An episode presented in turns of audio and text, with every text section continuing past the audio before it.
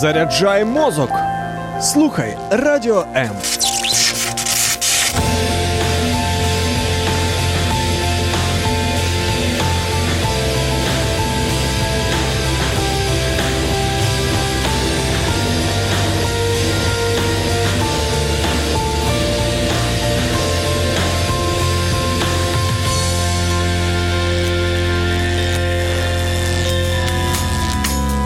Важливий погляд на життя в передачі Духовні поради.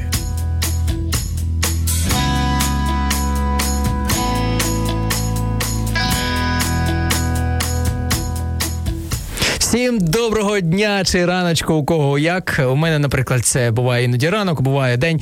Це програма Духовні поради, і з вами я, її ведучий Сергій Балаян. Як завжди, говоримо про те, що стосується нашого життя, про реальні актуальні речі. Друзі, е, дуже часто ми можемо почути таку фразу від людей, коли чуємо, знаєте, якусь розмову, і там лунає така фраза: ну скільки вже можна пробачати? Я вже така виснажена. Ну я вже не знаю, вбити б його вже. Скільки можна пробачати, друзі? Як часто ми чуємо таку фразу? А, Чи потрібно взагалі пробачати? Скільки разів пробачати? Про все це будемо говорити сьогодні, адже тема нашого ефіру звучить так: а, скільки можна пробачати? А, Гість нашій студії, як завжди, це вже можна сказати, резидент духовних порад, митрополит. А, Апостольської церкви е, Віктор Віряскін. Віктор Олексійович, доброго дня. Дякую, доброго що завітали дня. до нас. Так, е, ну одразу скажу е, про до речі, згадаю про те, що е, в цю неділю ми християнський православний світ і католицький також, до речі, да, якщо не помиляюсь, святкує прощений, прощену неділю. Буквально два слова. Я потім вам дам можливість, але те, що я прочитав в Вікіпедії, ви скажете правильно чи ні? Вікіпедія мені тут підказала, що прощена неділя це коли увечері на постові заговіни, боже, я таких слів навіть не знаю. Старі люди ходили до рідних і знайомих прощатися, е, просити, просити прощення за кривди чи гріхи, заподіяні протягом цілого року. Також існує звичай е, відвідувати і могили померлих родичів, щоби і в них попросити вибачення. Ну е, якось так. Ну одразу хочеться запитати до вас, це що? Тільки е, раз на рік потрібно просити про вибачення? Христиане, чи? Да, Конечно, у Рима католиков и у православных это может быть э, в разное число, потому что там по новому и по старому стилю бывают сдвиги в отмечании тех или иных событий. Но принцип один. И действительно, надо честно сказать, что мы часто полагаем различия между евангельскими принципами и народными обычаями, их понимания и воплощения. И действительно, есть такой обычай, который возник в некоторых общинах и монастырях. Люди понимали, что они могут могут согрешить друг против друга и в повседневной жизни. Вот. И, конечно же, перед поступлением в Великий пост – чтобы подготовиться лучше к достойному празднованию потом воскресения Христова Пасхи, они считали начать этот подвиг поста, как они выражались, взаимным прощением. Потому что есть и прямое предписание э, «прощайте друг друга, как Бог во Христе простил вас». Это уже потом, если совсем честно, мы немножко лукавим, когда говорим, а сколько можно прощать, а как, а кого именно. Это мы начинаем народ нарочно уходить в частности, чтобы оправдать свое неследование принципу. А принцип прощения – это основной принцип христианской этики. Потому что Бог во Христе простил нас еще и тогда, когда мы были еще грешниками, пишет апостол Павел. Мы были недостойны Его прощения. И Он простил нас не потому, что мы заслужили прощение, или стали хорошими, или исправились, или на 41 раз прекратили то, что достойно нашего прощения, прощения, а потому что Христос принес за нас искупительную жертву, и из-за этого Он простил нам все грехи. И те люди, которые так могут восклицать, даже среди верующих, они говорят, живем как проклятые, работаем как проклятые, значит. И если мы бы ощутили, что мы не проклятые, а прощенные, и этим освобожденные от проклятия, может быть, изменилась бы наша жизнь. Поэтому мы сегодня издалека э, зайдем э, к этой теме и прикоснемся э, ею, э, конечно, потому что в том числе сегодня и день рождения Тараса Шевченко. Так. Да, 9 марта 1814 года он родился. И вы знаете, э, у него были такие в поэзии э, крики души. Он говорит, что я за Украину мог бы и проклясть святого Бога. Это такие страшные слова в его стихах э, фигурируют. Из-за этого его некоторые считали богоборцем, безбожником. Вот. А в конце жизни и в других э, поэтических выражениях он говорил, уже не нарекаю я на Бога, не нарекаю ни на кого. Научился прощать, принимать все, что с ним произошло. И поэтому наша главная задача – это понять, что поскольку Бог во Христе уже простил нас, и Он нас предупредил, что Он будет прощать нам – как и мы прощаем должникам нашим в молитве «Отче наш». И, казалось бы, мы так часто это произносим, так часто об этом говорим. И вторая половинка, задуматься, страшно становится. Если Бог нас так простит, как мы прощаем наших должников и обидчиков, можно было бы не дождаться прощения. Но Бог сказал, что мои мысли не ваши мысли, мои пути не ваши пути. И как небо выше от земли, так мои мысли выше от мыслей ваших. И поэтому я вас простил всех давно во Христе, независимо от вашего настроєння і понімання. Я ще повернусь, до речі, до цієї молитви, Отче наш, тому що в мене є запитання. Проте те, що я просто зараз ну зобов'язаний згадати, це те, що у нас ефір е, так співпав, що 9 березня. Е, і вчора увесь, ну можна сказати, ну світ не знає, чи увесь, проте частина його, велика частина освіту реально святкувала день жіночий, день, день, коли е, хлопці, чоловіки е, згадав, забув українське слово, іспанське фелісітар. Е, Ем, празн... Ем, поздравляють, вітають дівчат. О, згадав. Е, я чисто випадково, коли е, запрошував Віктора Олексійовича на ефір, е, дізнався, що Віктор Олексійович мені сказав, що виявляється, що це, це свято мало якусь християнську підвалину. Да, мы вообще редко в глубины вникаем происхождение, возникновение разных вещей и понятий.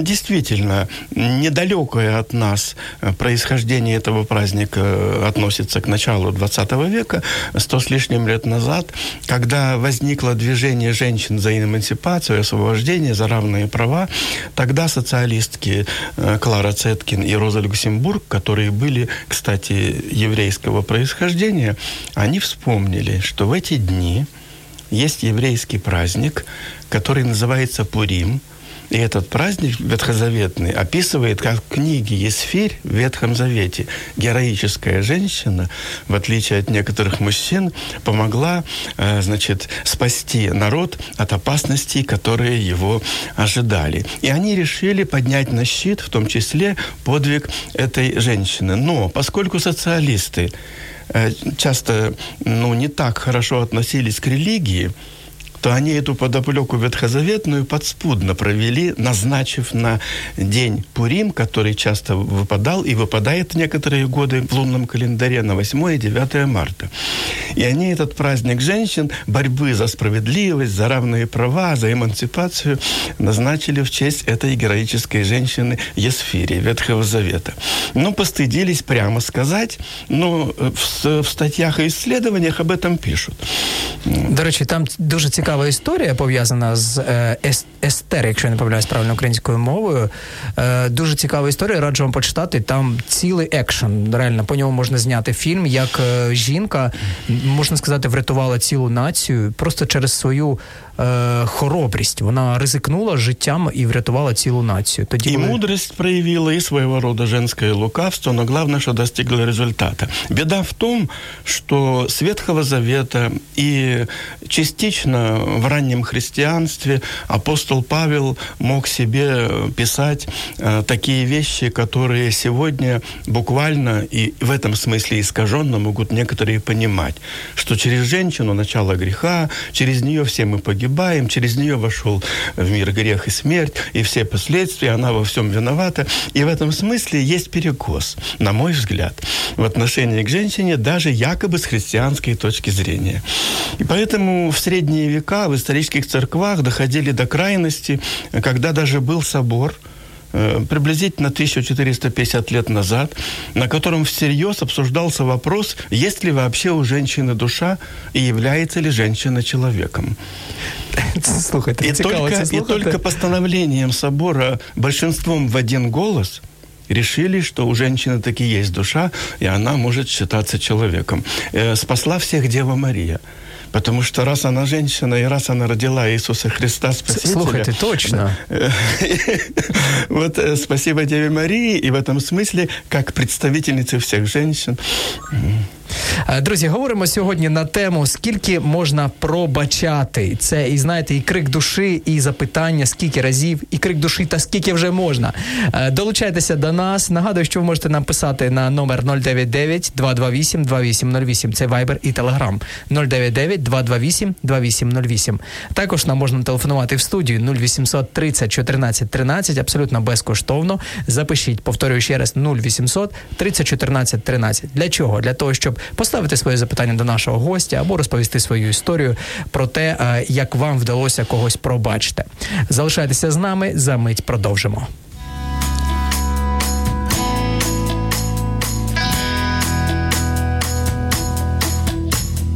Духовні речі завжди поруч. В ефірі Духовні поради. Скільки можна пробачати? Це крик душі, який і вже і мій, і не тільки. Я это впевнений, це библейский вопрос. Е, дуже біблійний, до В речі. Псалтире у Давида говорится, «Доколе, Господи, доколе отвращаешь и лице Твое от меня, Э, доколе враги будут побеждать, доколе я буду страдать, когда это закончится, доколе, Господи». И этот вопрос звучал в Ветхом Завете у Иова, когда на него посыпались несчастья, и он вначале говорил, ну, хорошее же от Господа приходило, я ж принимал. А вот тут Бог допустил плохое, чтобы со мной случилось. Почему бы не, не принять? А потом прикинул равновесие и говорит, я буду судиться с ним. Бог несправедлив. Я стараюсь жить по заповедям, я ничего плохого не делаю, а на меня такое посыпалось. И он говорит, я буду судиться с Богом. Это несправедливо. И говорит такую фразу, которая является, э, в общем-то, центральным и предваряющим пунктом наступления Нового Завета, искупления и спасения. Он говорит, но нет между нами посредника который положил бы руку на меня и на Бога, и нас бы примирил, и эту справедливость бы установил. И только когда пришел Христос, и в Новом Завете не только справедливость была осуществлена в виде закона, но и милосердие в виде благодати и жертвы искупителя, только тогда была установлена правильная пропорция между справедливостью и милосердием. И вот Тарас Шевченко – когда мы его вспомнили, и сегодня день его рождения, он говорил, что м, даже в своем замененном заповете там есть такая м, строфа, которую редко вспоминают и даже не всегда печатали. Он говорит, тільки тоді, коли ріка Дніпра понесет в себе кров ворожу, тільки тоді я все покину і полину молитися до Тебе, Боже. А до того я не знаю Бога. Он хотел отмщения за те боли и страдания, какие пережила Украина и украинский народ. И вот это вот мщение – это голос крови. Почему говорят «кровная месть»?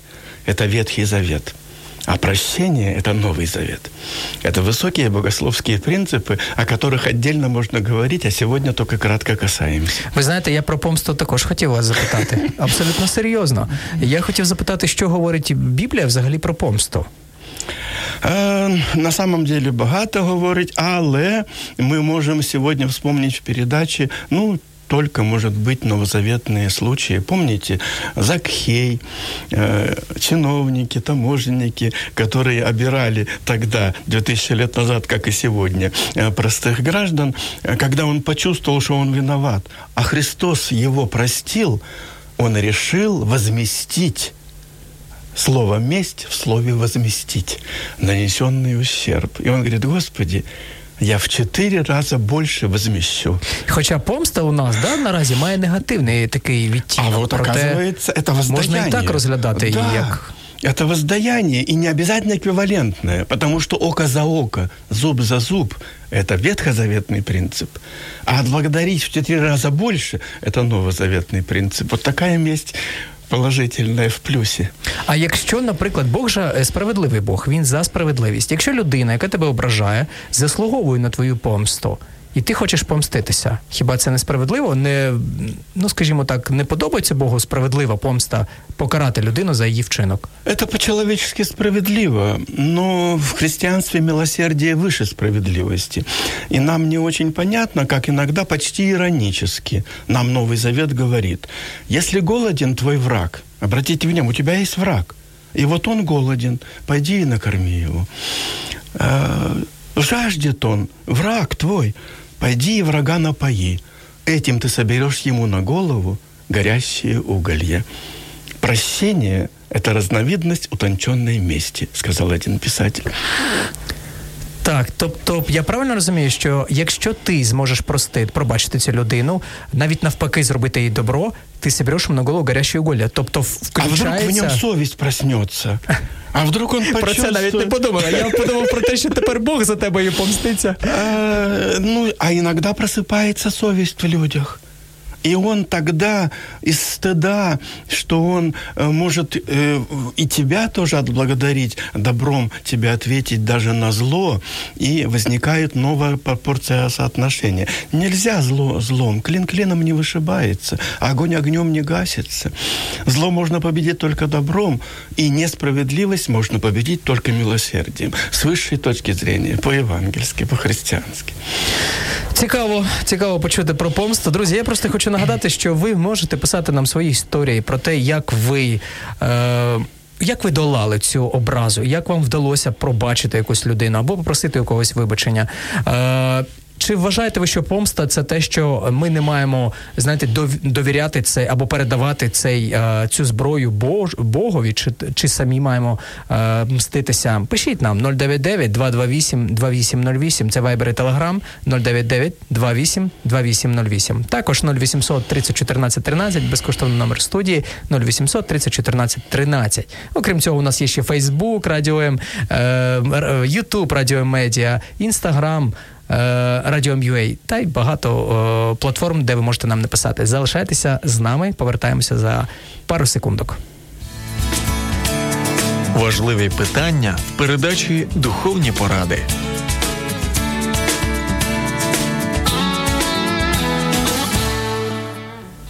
Віктор Вірязкін в нашій студії, митрополит Апостольської церкви, відповідає на запитання, скільки ж вже можна ж пробачати. Е, в молитві Отче наш написано.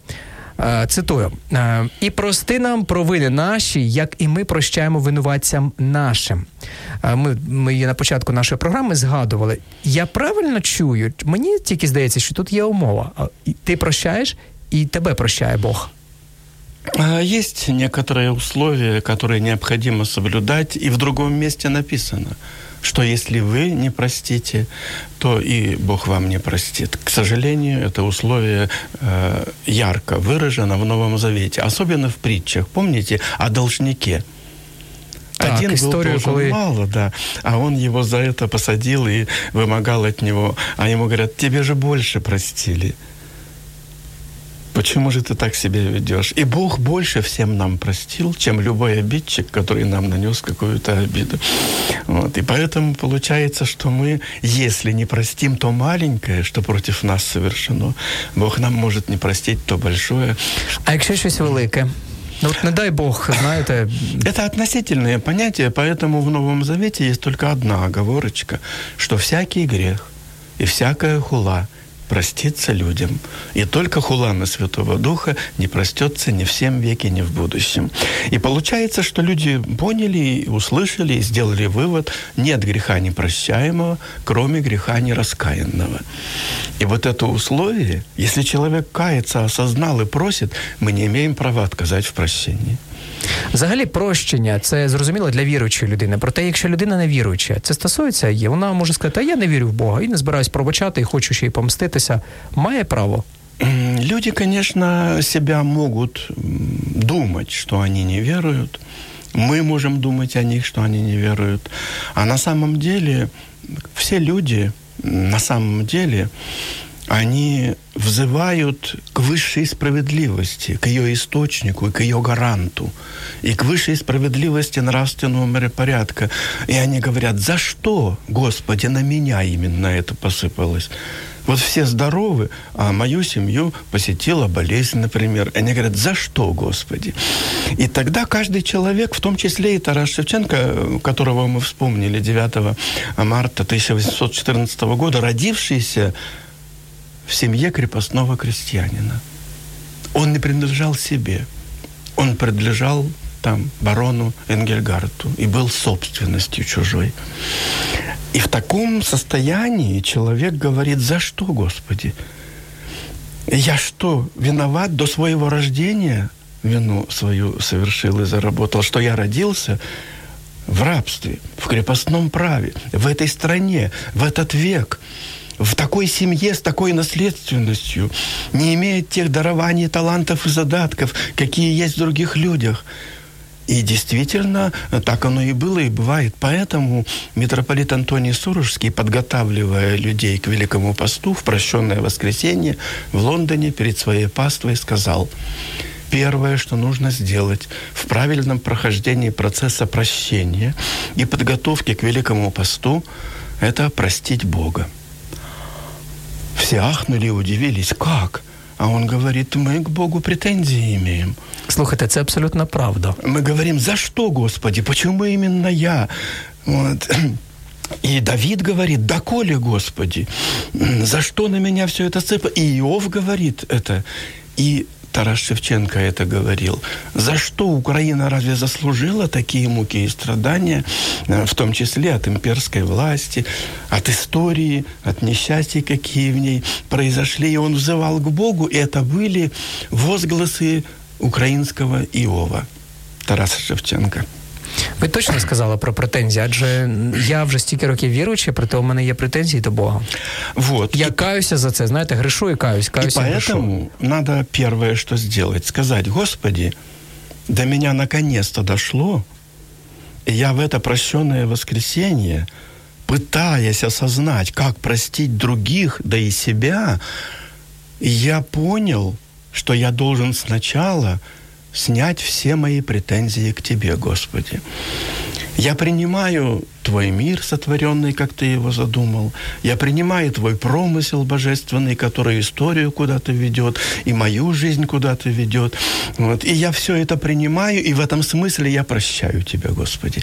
И это будет первая фраза, может быть, не так произнесенная. Я нарочно заострил. Да-да-да, разумею. И тем не менее... Але звучить так, да, скажіть? Да, а второе тоже надо понять, и тоже страшно.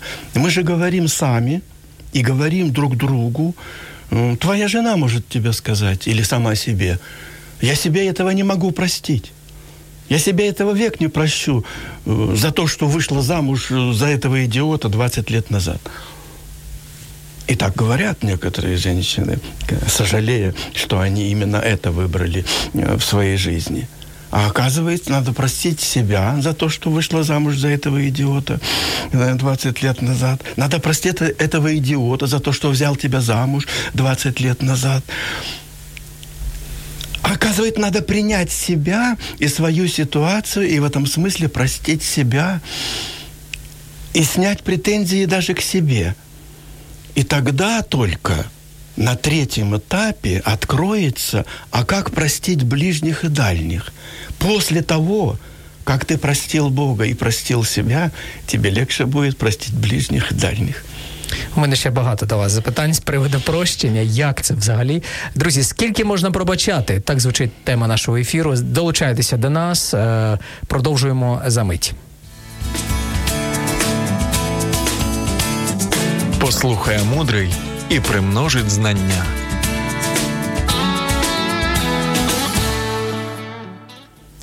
Віктор Вірязкін, митрополит Апостольської церкви, відповідає на запитання, скільки ж можна пробачати. Е, скажіть, будь ласка, прощення. От е, ситуація, коли людина хоче когось простити, але не може це зробити. Ну от я, наприклад, ну навіть у мене є така ситуація. Я є люди, які 10 років тому ще завинили, да, зробили мені шкоду на мою думку. Я не можу простити їх до кінця. Так бывает очень часто и у многих. э, Но, во-первых, нам по букве сказано намеком сколько раз? 70 раз по 70. 490 там или больше, а значит до бесконечности. Это символическое выражение. Это раз. И нам прямое, а это наш моральный долг. Это наша нравственная обязанность. Если Бог нас простил, сколько бы у нас не было прегрешений, то и мы обязаны, сколько бы не было. Это во-первых. А во-вторых, конечно же, наверное, самое главное, это то, что не прощая, мы опираемся на чувства. Я не чувствую, что Бог меня простил. И я чувствую обиду на другого человека, и поэтому не могу простить. Это чувство, внимание. Поэтому, когда человек говорит, я не чувствую, что Бог меня простил, и я чувствую ненависть и обиду на другого человека, это значит, ты водишься не духом, а эмоциями, чувствами. Поэтому не надо ждать, пока ты почувствуешь, что Бог тебя простил. Надо поверить, что ты уже прощен ради Христа без твоих заслуг и принять это верою, независимо от того, что нет такого чувства. И это значит, надо встать над чувствами, в том числе над чувством обиды, недовольства и чувство мстительности.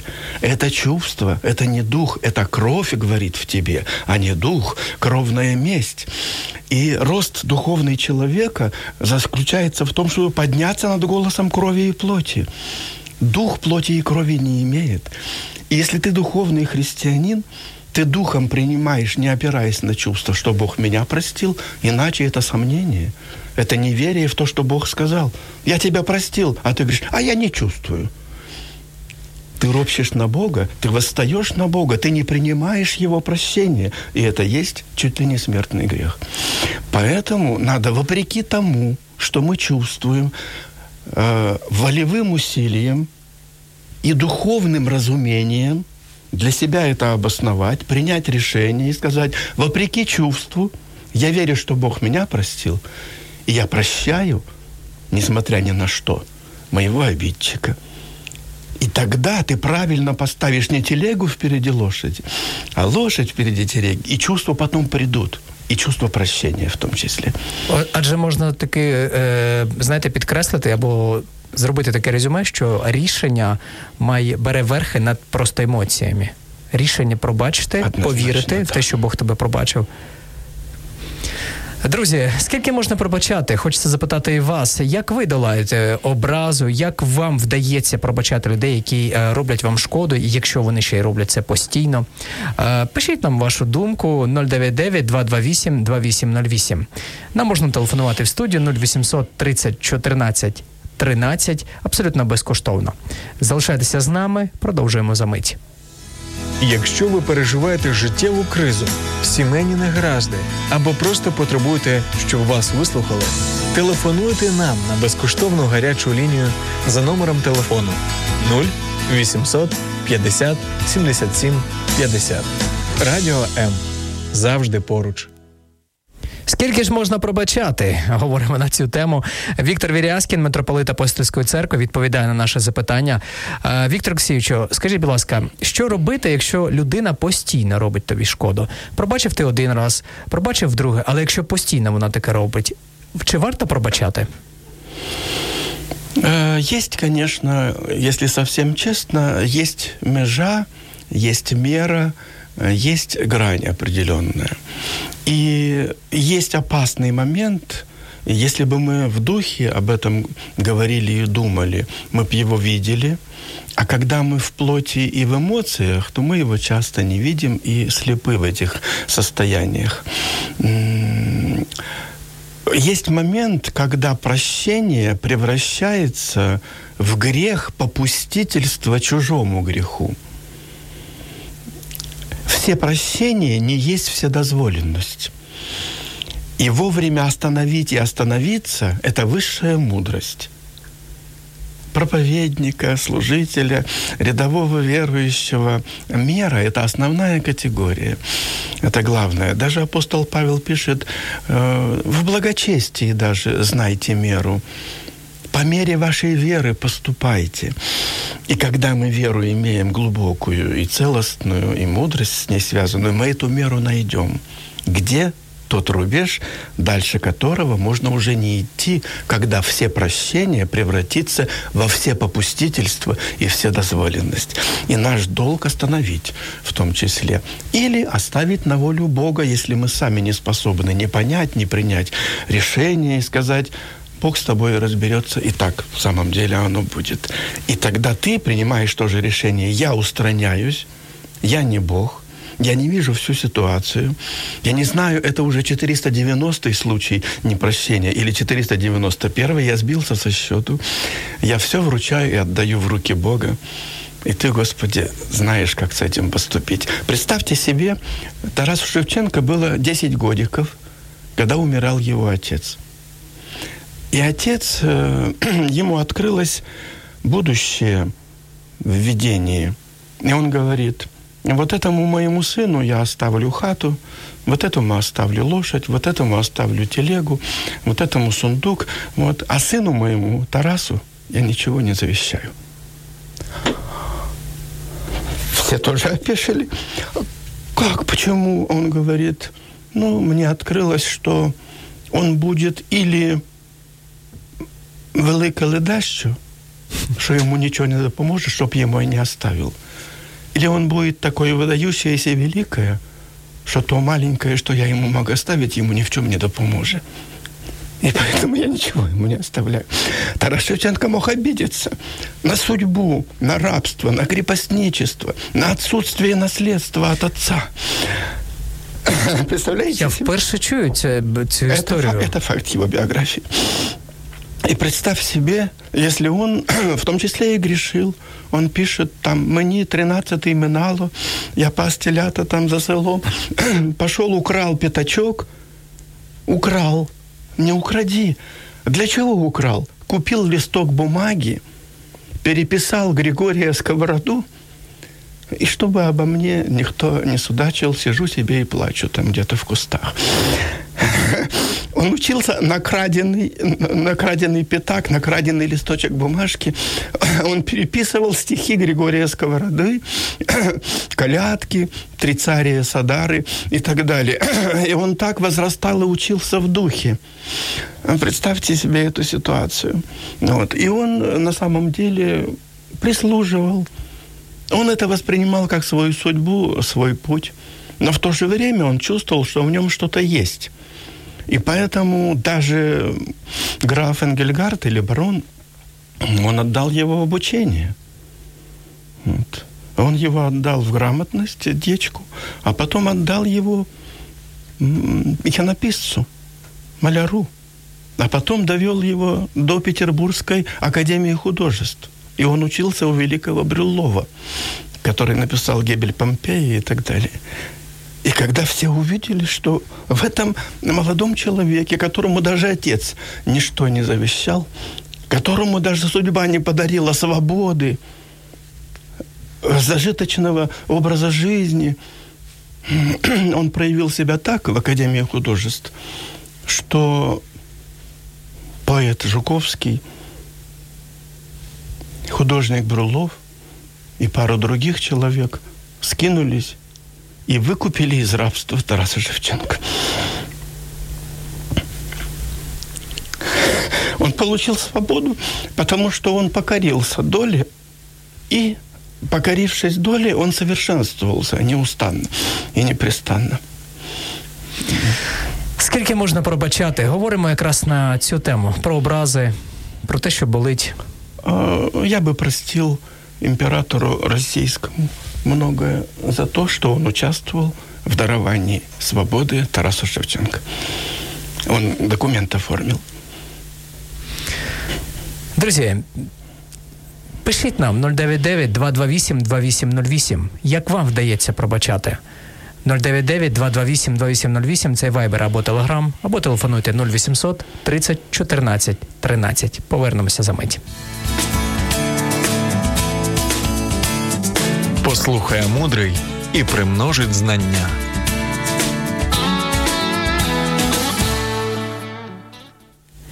Єлена Фалєєва пише: благодарим вам за передачу.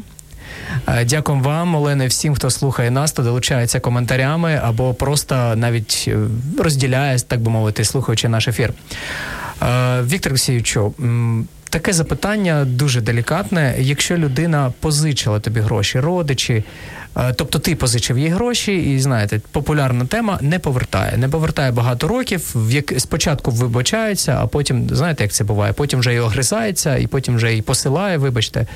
Е, Пробачати?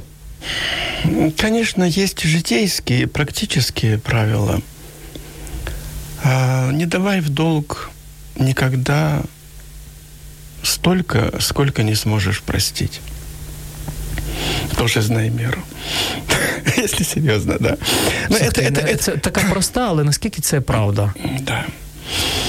Э, Я хочу еще раз все-таки вернуться к более глубинной теме, потому что это поверхностные проявления того глубинного принципа, о котором мы начали сегодня говорить. Я понимаю, что по плоти это обидно, но мы же забываем, что это обижается плоть. Это говорит в нас кровь, это говорит в нас ветхий человек. Насколько мы тогда духовные, если мы вот по этим, казалось бы, низким, мелким, бытовым и низменным вещам продолжаем завязываться в них, барахтаться в них, помнить о них, жить в своем памяти и мышлении вот этим. Поэтому простить это значит забыть на самом-то деле. Это очень серьезно. Это признак. Если ты помнишь, значит, ты не простил. Часто так бывает. Во-вторых, если тебе тяжело, если тебе не радостно, значит, ты тоже не простил. Это признаки, действительно ли ты правильно понял принцип прощения и действительно ли ты простил. Конечно, мы живые люди, и поэтому мы можем эмоционально реагировать на что-то. Все процессы могут иметь свою скорость протекания, и мы какое-то время можем жить этой эмоцией. Но если мы ее не отпускаем, и она не проходит, это значит у нас духовное заболевание. Надо от него исцеляться. А как? Глядя на Христа, и нам трудно понять, как Христос мог сказать на кресте, как его последователи, первомученик Стефан, «Отче, прости им, они не знают, что делают». Прости им, они не ведают, что творят. Вот они собирают себе горящие уголья на свою голову.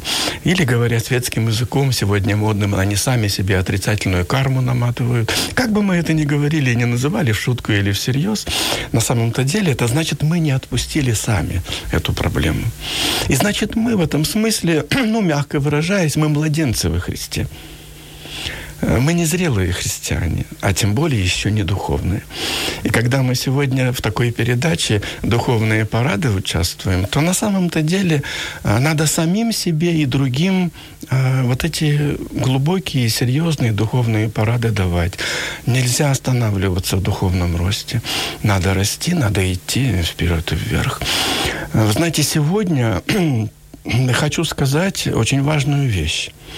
Э, Московский патриархат издавал брошюрку, э, что Тарас Шевченко – это безбожник, богохульник, и так же, как Лев Толстой, достоин типа отлучения от церкви. А Киевский патриархат лет 10-15 назад ставил вопрос о причислении Тараса Шевченко к лику святых. И вот это вот две крайности. Одни были готовы обожествить Тарас Шевченко, другие готовы его проклясть и отлучить. И вот у нас сегодня тоже возникает вопрос, а живой человек с задатками, с талантами, с такой трудной судьбой, прошел и выбрался, не обиделся ни на барона Энгельгарта, ни на Российскую империю, потому что в конце он написал – не нарекаю я на Бога, не нарекаю ни на кого. После десяти лет ссылки, заключений, обвинений и так далее. Рано умерев, не успев создать семьи, не построив себе даже хатынку, о чем мечтал и писал в своих стихах. И, казалось бы, прошел несчастный жизненный путь, казалось бы. А он говорит,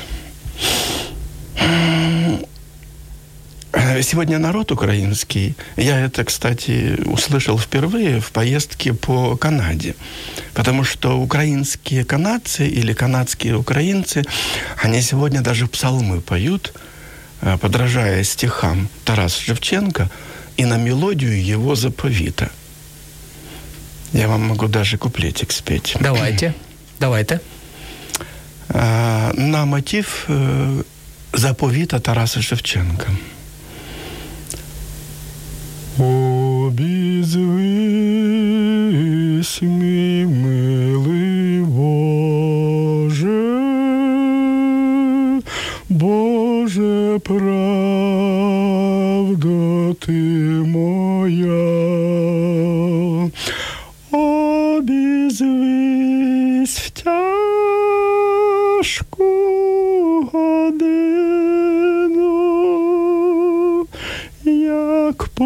подам свій голос я.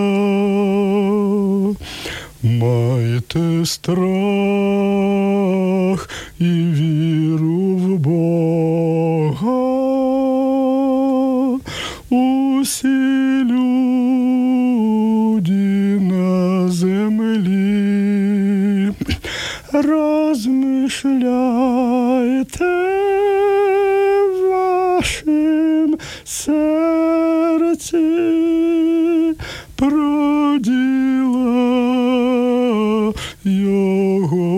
Його святі. Там шесть куплетов. Я немножечко... Это на мотив заповита Тараса Шевченко. Народ поет псальмы такие духовные. Поэтому евангельские принципы воплотились в жизни Тараса Шевченко и соединились с народной памятью верующих о нем и о Боге. У нас залишилось 5 хвилиночок, друзі. Ви ще можете щось встигнути нам написати. Е, Долучайтеся до нас, е, повертаємося за мить. Кожна вчасна порада має велику цінність. В ефірі Духовні поради.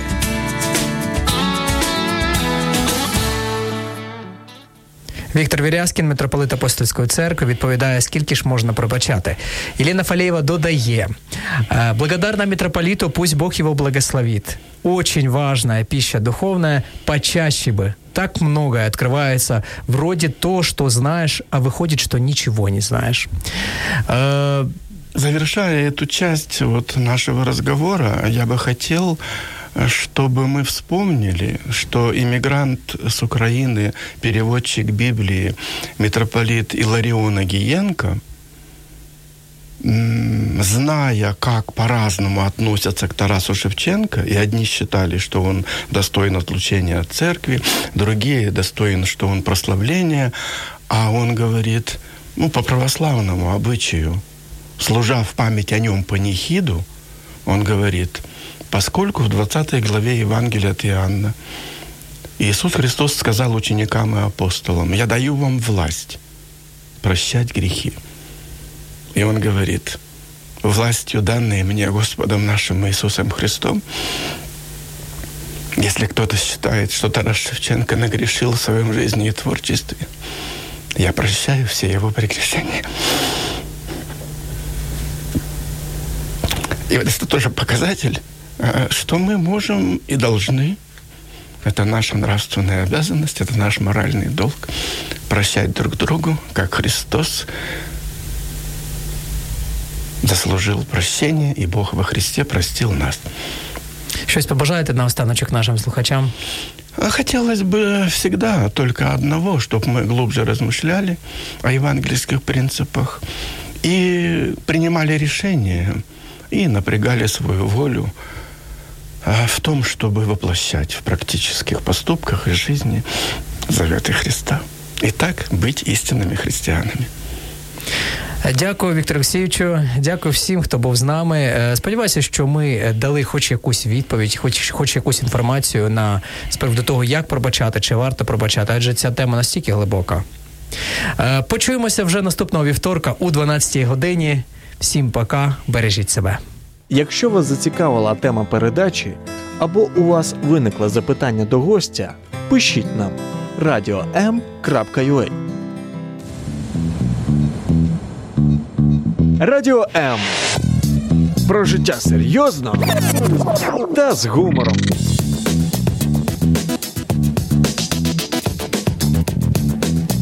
Радіо М.